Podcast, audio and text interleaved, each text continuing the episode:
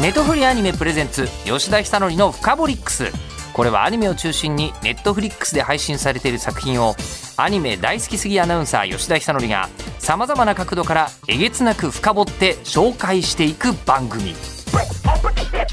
吉田久典深掘り吉田久典の「深掘り」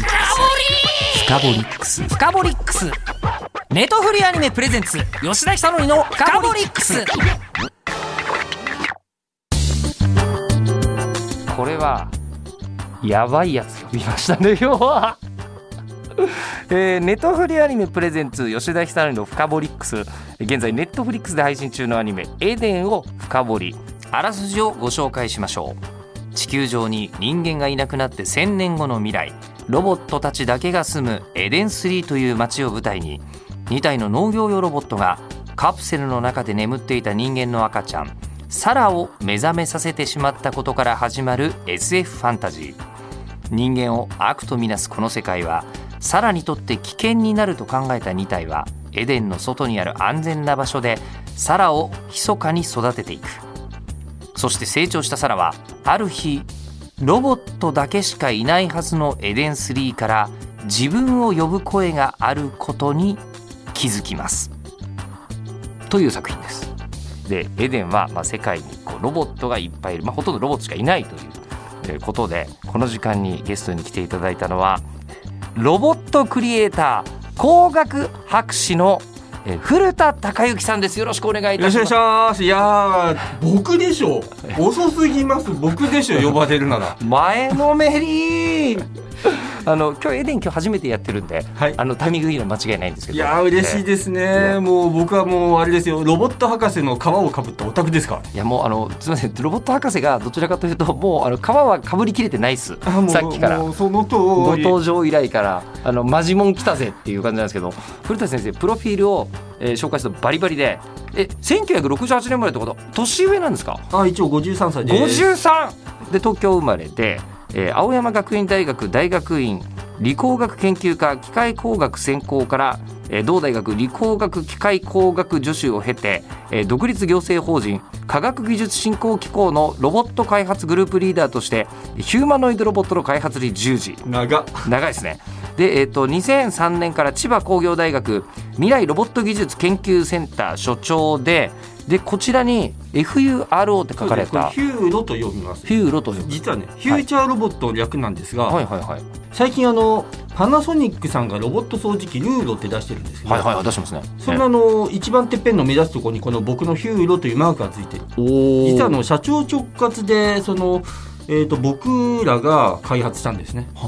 あそうなんですかロボッ。ト掃除機へそう、ーまあまあ、一応オタクなんだけど、まあ、ちょっぴりはね世の中にね役立ちたくてそんなこともやってるけれど、ええまあ、ぶっちゃけ何やったかっていうと、ええまあ、ロボットの博士をやってて、ええこれあの国のね文科省の研究所のグループリーダーやってて、ええあと知れたところでは原発ロボットはいはいはいはいはい。福島のはい。あん中で動いているロボットは100%僕のロボットでした、えただあの僕のこと知らなくても、ええロボット見たことなくても、ええあの原発の中の映像って全部僕のロボット、撮影してるってことですよそうそね。うだってあのうん人が入るんですもんいねや。アメリカの軍含めて誰もできなかったんだもんしょうがないじゃん僕としてはもっと燃えるロボットやってたいのにさ助けなきゃいけないじゃんやっぱりヒーローだからね、まあそうですね。世界にこう関係する世界を救う仕事の一端ですよね。そうそう知ってます何をですか？強いやつほど笑顔は優しいおお。えっとなんだっけ？宇宙刑事 そうだ、ギャバンだ。ギャバンだええすいません、すいません。あの、こう、すごい納得しかしない。 いろいろと、あの、一番初めから、やっぱり子供の頃アニメ好きじゃないですか、みんな。そうですねその、その頃は普通の、もう本当、子供だったわけですか、五六歳とか、それぐらい。ああ僕は全然違いますねえ、え、違うんですか。そうあら実はね僕ね少しあのエデンの主人公の女の子をちょっとねかぶるんですよえ、サラと。そうさなぜかっていうと僕ねえー、と2歳半物心ついてからすぐインドに親の仕事で行っちゃっちょたっのと待ってください、ちょっと待ってください。 いきなり伝説から始まりまいすやねいやそれで8歳までインドで8じ歳ま 2, 歳から8歳までインドそうで日本語喋れなかったんですよで周りはひ当時はヒンズー語喋ってたんですかそうそうそうへえ最初に覚えたのはヒンドゥー語で次は英語なんだけど、はい実はその僕の行ってた頃のインドっては日本人ほとんどいなくてあまあそうでしょうねそうええもうもうほとんど一人ですよ50年ぐらい前ですもんねそうだからちょうどねその50年ぐらい前って白黒の鉄腕アトムが放映されていた頃で最後に見た世代が僕ではい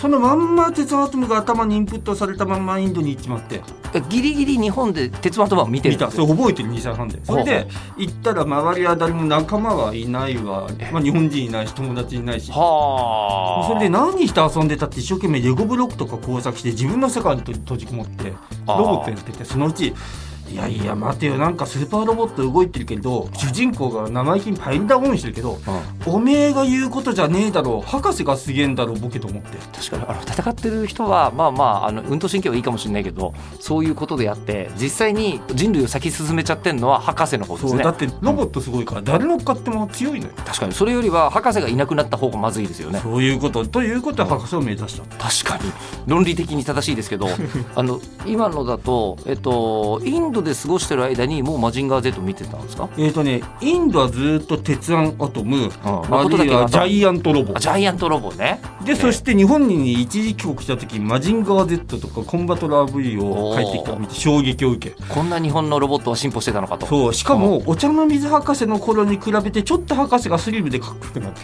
確かに 確かにそうですねそしえて大体ね博士の娘がヒロインで玉の腰とえはいはいはいはいはいはいいいポジションじゃねえ博士かっとて必ず娘いるな今回 A デーは割と山寺さんやってる博士はかっこいい系ですよね、ああでも俺ねかっこいいやつってええもうクアトロバジーナいやいやいやシャアよろしく好きうん、わざわざクワトロから言うところがお好きですね バカですねちょっとでもそれで言うともう本当にねこれからまたハサウェイも公開されるわけじゃないでいすやか見に行かなきゃ、ね、で今逆者は僕はネットフリックスで見てますけどおうもう一回見とかなきゃと思ってファンネル最高コーヒー、えーもうね次の野望はファンネル作るんだちょっと待ってくださいちょっと待ってくださいファンネル作っちゃうあでも作れそうえルーロってある意味ファンネルよねいやある意味地面を移動すちょるっファンとネルです待っよてください。え違うんです僕かのファンネル技術見てみますおか。前ファンネル技術、ええちなみに今ドローンってあるでしょヘリコプター。あちりっまちゃすいドロねーン。えええええあれ大体まあまあ低機能な自動操縦ができてる。えそうですねそうですね今これちょっと大きめのドローン。でかいですねええあのね、羽が全部で6個ついてる。はいはいはい今ろ大空に舞い上がっていきました6個全部うにん GPS がついていええて、えこれ何やってるかっていうとえ、え天空の人工衛星、えはいたくさん無数に飛んでる中かはいら、は最適な人工衛星を20個捕まえていはい受信し、えいろんなジャミングのね、電波を全部キャンセルして人工知能で、ええプラスマイナス数ミリの精度で自分の位置プラスマイナス0.23度ぐらいの角度えはい全部を自分で、えー、とセンシングし何やってるかというとつまり超高性能の位置確認これは今画面で見えてるのは、はいなんか変なデジタルの地図が見えてるでし見ょえてます見えてますねこれね四方八方1キロの地図をレーザーセンサーで自動生成しすごい精度で自分の位置制御をするこの瞬間にそうこの瞬間にだすっごっからこれ森とかえ建物とか、ええもう街が全部すごい精度で3次元の地図が動きながらできてるでしょつまり何が言いたいかっていうと超高性能な自動操縦そうですね超高性能なものの認識ができてほら建物とかもねはいするとねえ絶対やんないよ僕は、はい絶対やんないけど、え下手をするとええ誰か一人をピンポイントで暗殺したりえはいなんかとってもちっちゃい例えばこの僕の今手元にある携帯だけを射撃したりってことができちゃうこれできますねつまりこれを20機ぐらい作るとガチなファンネルになるのよ確かにここで今最先端 GNSS っていう技術 GNSS グローバルネットワークオブサテライトシステムグローバルネットワークオブサテライトシステムだからもうちょっとすると僕の構想では乗り物もいろんなロボットまあまあ知能を持ちこういう複数のファンネルよろしいオプションのロボットがウィーンと飛び立って周りを動き回るはい意外と面白いことできるんですよでいもやこのね本当にねえエデンの世界っていうのはもしかしたら本当にリアルになるかもしれないなるかもしれないそうなるかもしれないちょっと気をつけないとリアルになるかもしれないであれ人工知能というか知能持ってそうでしょあまあそうですねえええ人工知能が乗ってるうんロボットって今まで不可能と言われてきたんだけどええそうなんですかそうそうそうなんなぜまたいや実はねみんな人工知能って勘違いしてるんですよえ人工心臓って人工の心臓でしょもうそうですね、ええでしょええ人工知能って人工の頭脳じゃないんですいわゆるみんな人工知能っていうと白子みたいなこの脳のは腎臓バージョンい、脳を作って作ってしまるったとかのよ勘うな違いしてるでしょ気がしますね違うのよ違うんですか違うのよ人工知能っていうのはただのデータを処理するソフトウェアなのよおだかーらはい、喜怒哀楽作れないのよあーあーはいはいはいただ物体をね、はいちょっと判断したりとかね画像処理したりっていうことぐらいで、感じはないのようんでもねえ最近の技術でだんだんその人間の感情に近いものができつつあって今はだかえらはいとっても低次元な感情とかはいまあ人の表情認識しか入ってない、ええでも独立して動くんだけどはい多分この知能の行く先には人間に近い知能ができるはいはいはい感情もできる、そして例えば子育てとは何ぞやとか、例えばその農場でリンゴを採取する行為とは何ぞやっていうことも全部概念で覚えてさらにええ言える範囲で言うとうちの研究所で密かにやり始めてるのがロボットを作るロボットあロボットをメンテナンスするロボットつまりだなええこのエデンの世界っておそらくええ人がほとんどいないそうですねえつまりロボットがロボットを作ってロボットがロボットをメンテナンスしてこれがないと成り立たえないそうしてるはずですねそのロボットが自分でメンテナンスして自分で作るっていうところに行くとその可能性が出てくるそわけれはですよ余裕ねで可能だ余裕で可じゃあも能っと言うとえ自分でロボットを作る自分でメンテナンスするさらに今自動で設計するという技術も開発してたえロボットがロボットをあそうロボットがというか人工知能が設計図を今人間が書くでしょはい世の中のほぼほぼの設計する人も廃業にしてやろうと思って俺人工知能で AI で設計させようかなと思っていやもともとね僕の本当の野望はねえあのーまあオタクもそうだけどええ目的は2つあってええまあ僕あの娘いるんだけえど、はいは娘が大人になる日本ってあんまりいい世の中になりそうもないんですわいうんおいおいくつですか娘さんえっ、とね16歳と11歳あのすごいうち15歳の娘がいるんであ近い近い近いすっごい近いです最近ね、ええ前はね大きくなったパパと結婚するって言ってくれたのに最近はね LINE でしか優しい娘じゃない んだまあいいやっていうかまたやっぱりあのちゃんとロボット博士には娘がいるんだね設定上と同じ息よ子ういに。ないんだな、それででもねえー、はい、やっぱり今どんどん日本の技術も低くなってるしはあはあはアジア諸外国になってるからああやっぱり日本が日本にしか勝てない少子高齢化で人間が少なくなっても勝てる世の中にするためには、ある程度ロボット化自動化しっていうのをしなきゃ勝てないんですあよ、うんしかも安かろうそこそこよかろうアジア諸外国に負けちゃうから、うん圧倒的な技術で誰も負けない例えば掃除機で言えばダイソンうん掃除機って普通1万2万で売ってんのに、んダイソン6万でもバカ売れうんあれやっぱりかっこよくて性能いいからうんだって世の中うん千万のフェラーリも買う人いるでしょうんはっきり言って車うん十万で買えるのにうんあれもやっぱり惚れちゃうから、うんうんやっぱり人が惚れちゃう憧れるそして誰もかなわないような技術を作んない限り日本は勝てないんですよだからそういう技術ということで僕はロボット屋さんだから、うんうんまあちゃんと人を助け、あのーまあ、少子高齢化でも世の中が回るようにって言ってロボット技術をやるちょっとでもね娘の世界がね良くなったらいいなという思いで本当はやってんだけど、んこのエデン見て思ったわ少し。いやちゃんとどう使われるかを考えないと不幸になるなうちの娘泣いちゃうよと思ってただね一つ救いは優しいんですよねそうそうそうなんですよ。ちゃんと人への優しさに向いてるんですよねそうですね愛情を持って、えこれはポイントじゃんと思って僕は実は燃えたんだえほポイント。ポイントやっぱりねファンネルやってる場合じゃねえよやっぱりロボット技術やねロボットっていうのは人に対する優しさに向かなきゃダメでしょうと思ってねそれあのーこの実はエデンもめちゃくちゃキーポイントになってますけど、ほほうらロボット三原則ってあるじゃないであするか。あるあるあのロボット三原則ってあれすごいですよねあ。あああアイまジャッあねク、足も踏む。アシモフの三原則、ええ人を傷つけないしだ第一は人を傷つけてはならない、えー、2つ目が人の命令に背いてはならないそうでそで3つ目が上2つに反しない限り自分を守らなければならないっていうのそうそうはそう三原則なんですよでもね、ええこのエデンこの三原則を超えて自分を壊してでも相手を守ろうとするんですよ、多分さ三条に反してますよそうね三条に反してうんうん多分ねこの三条に反するというところがポイントで、まあ、自己犠牲がいいとは言わんがただ本当に好きな人愛する人のためには体を張るあああ善逸くんだそうだうん善逸うだ善逸ときましたかいやロ俺ボット 出てこなくても見てるんですねもう最高よ、俺あの善逸くんもかぶるよ全善逸くんもかぶる善逸吾妻善逸君かぶるわ、はいえ鬼滅のー刃見てるんですねいやー、ねだってさ普段さダメなやつだけどもさいざとなったら力発揮するしさ禰豆子ちゃんのためには頑張るじゃない、まああの襟好み激しいですよねそうそう、ねそうねえやっぱりねロボットもね愛する者のためにはちょっと頑張る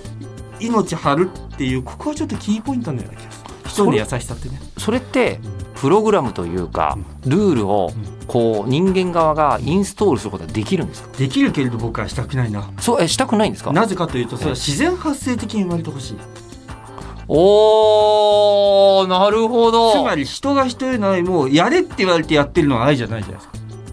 確かに、愛とは何ぞやとか思うとですよねえもう誰に言われたんじゃない自分から発生して自分がやりたいってやつですよえ、あただ実はは僕もあの原発ロボットやっていた時には、はいあれ実は無償対応って言って全部タダで差し上げてた、そう年なんです間2億円かな5年間すごい額額ですねいや、ええつまりねあれもね何かっていうと僕はロボット学者だけど、はいロボット学者しかできないことがあるに違いないやっぱりあれは、目的は、まあオタクでとんかったもんですけど大好きだけどえロボット技術が好きなだけにロボット技術を愛してほしいしロボット技術で役に立ちたいから、いかに福島のやっぱり人たちを楽にして助けるかっていうことだけに専念しなきゃいけないから、まあお金はもらっちゃいけない全部自腹え、うんそうね、まあ、その理念は分かりますけどなかなか経済的にそれで回んない人はいっぱいいらいらっしゃると思いますよ。みんなねできるできないで議論するからダメなんですよどうしたらできるかを考えなきゃいけないんですあよーみんなできるできないで考えるからつまんねえロボットばっかり作るんですよロボットを作るときに重要な考え方は愛愛いや愛という愛もそうだけど、ええあとはねあのね僕らねえロボット学者って多分皆さん全部のクリエイターと同じなんですよ燃え心というかえ、はい、やっぱりねうこのねもう感情で動くんです僕らはいつもね内燃機関って言ってるんです僕らん感情は内燃機関、そうつまり僕らのエンジンってね別にお金がもらうからやるとかうんうん義務だからやるんじゃなくてやっぱり魂燃やす内燃機関なんですようん、やりたい、いっていう気持ちとかうん、いやーこれ惚れるぜっていう気持ちを燃やすからそういう憧れるこれがやりたいという情熱を燃やすというところがとても重要そこでそうなったのってやっぱり子供の頃アニメとか見てたからってありますあるそして特撮もそうだだやっっぱりてそうですよね。だってですえよ、ええ強いやつほど笑顔は優しいえ、さっき出てきましたね。そう、えやっぱりね技術や力を持ってたやつは持ってるやつは優しくなければいけねえほらえはい、ほら煉獄さんのお母さんが言ってるじゃないです出かた無限列車見ましたか最新のところもちろん見ましたどう力というのは弱いものを守るためにええそれを守るために生まれてきたねって煉獄さん言われてたじゃないですか確かにあれが真実だそのモチベーションが、うんあのこう悪の人っていうのはやっぱりいないんですかあいるかもしれないけど大丈夫大した技術じゃないからやっぱえ悪でたどり着くのは大した技術じゃない、まあまあ大体そういうやつに限ってコンプレックス持ってたり、ええ世の中が嫌いなやつで、ええ、まあ、技術を突き詰めるとそのうち世の中の全てが認められて素晴らしく見えるのよおやっおぱり無惨様って結局コンプレックスの塊だったからあんなになっちゃったんだ確かにねそうそうそう、ええやっぱり心の何かこう闇を持ってるからええみんな鬼になっちゃうんじゃないですか、あのその闇のモチベーションで何かやってた人は最終的にそのもう一回善の方に転じないと、あの本当の高いところまでは来れないぞそうとそうそうだから炭治郎だってはい、もう禰豆子以外みんな皆殺しにされたけれどそこで闇落ちせずうんうん、やっぱり世の中なんとか良くしようと思いつつ鬼にも愛を向けるんじゃないですかそうですねやっぱえりえ鍛錬するとああなるに違いないですよ、こうなんかいろんなフィクションを全部ばらしていくと最後の最後あのそういうんなどんな気持ちで書いてるかっていうのが残りますよね。残る残残るでそれが善の人じゃないと一番上まではいけないぞと。もうもうでやっぱりねやっぱり愛って重要よねだから僕ねまとめるつもりはないんだけれどこの「エデン」いいじゃないか、エデンは愛の作品ですね。そうじゃないか、そういう意味で言うとこねれはね、まあ、技術者としてはちょっとねグッとくるものがあるわしかも僕なんかははいこれに近いことやってるだけにはいこれ見なきゃと思いつつはい。研究所のみんなにこれ義務で見させようと思ってる最近それはあのどの辺がポイントなんですか。やっぱり技術って使いようなんですよちちゃんとこの優しさに向いてるじゃないですかあ向いてます工学技術うんうがんうんやっぱりこうね人への優しさに技術は向くべきだなと思うのよでしかもそれがプログラミングされた優しさじゃなくてああいう技術を作ろうね自然活性的に優しさが生まれるような人工知能だったらもっと役立つんじゃねえのと思ってうんなんかでもあれ農業とかやってるうちにいつの間にか手に入れてる感じはしますよねはあだからあれに関しては多分そこも含めて優しさなんじゃないでいすかやそうでしょうね地球への優しさなんでしょう地球に優ねしい地球の環境を考えるあ超絶 SDGs 実現しますからね本当あの世だ界よ超絶 SDGs だもう勉強すること多いわあーでその先ただあれ人間があのこうほとんどいなくなっちゃってるんですけどその前に一回人間が滅ぼしちゃったけどもう一回もう自然なんて人間が滅ぼそうと思っても滅ぼせないからむしろもう一回自然がわそうよねーってなっちゃったでもメカたちっええてすごいパワーパフォーマンス持ってるから破壊しようと思えば破壊できるのあそうですね、ええそれを破壊せずやっぱりそのリンゴの農園もとっても自然に作ってるしあれはおそらく破壊したということをちゃんと学んで、うん破壊しないような生態系作ってんのねつまり、もしかしたらあれは本当に今人類が目指すべき未来なのかもしれませんよ僕は多分このまま技術が進んでいくと、うん世の中全部無機質化すると間違いなく地球は滅ぶに違いないんですわだってこの人間たちっていうのは長い地球の歴史で一瞬の歴史だけどありえないようなことしてるんですよ天敵ほとんどいないうんうん普通は病気やなんかにかかるのでそれも全部無効化する、もう自らどんどん自然を破壊して生態系作っていくもういわゆる自然のピラミッドの生態系から切り離されてる、んありえない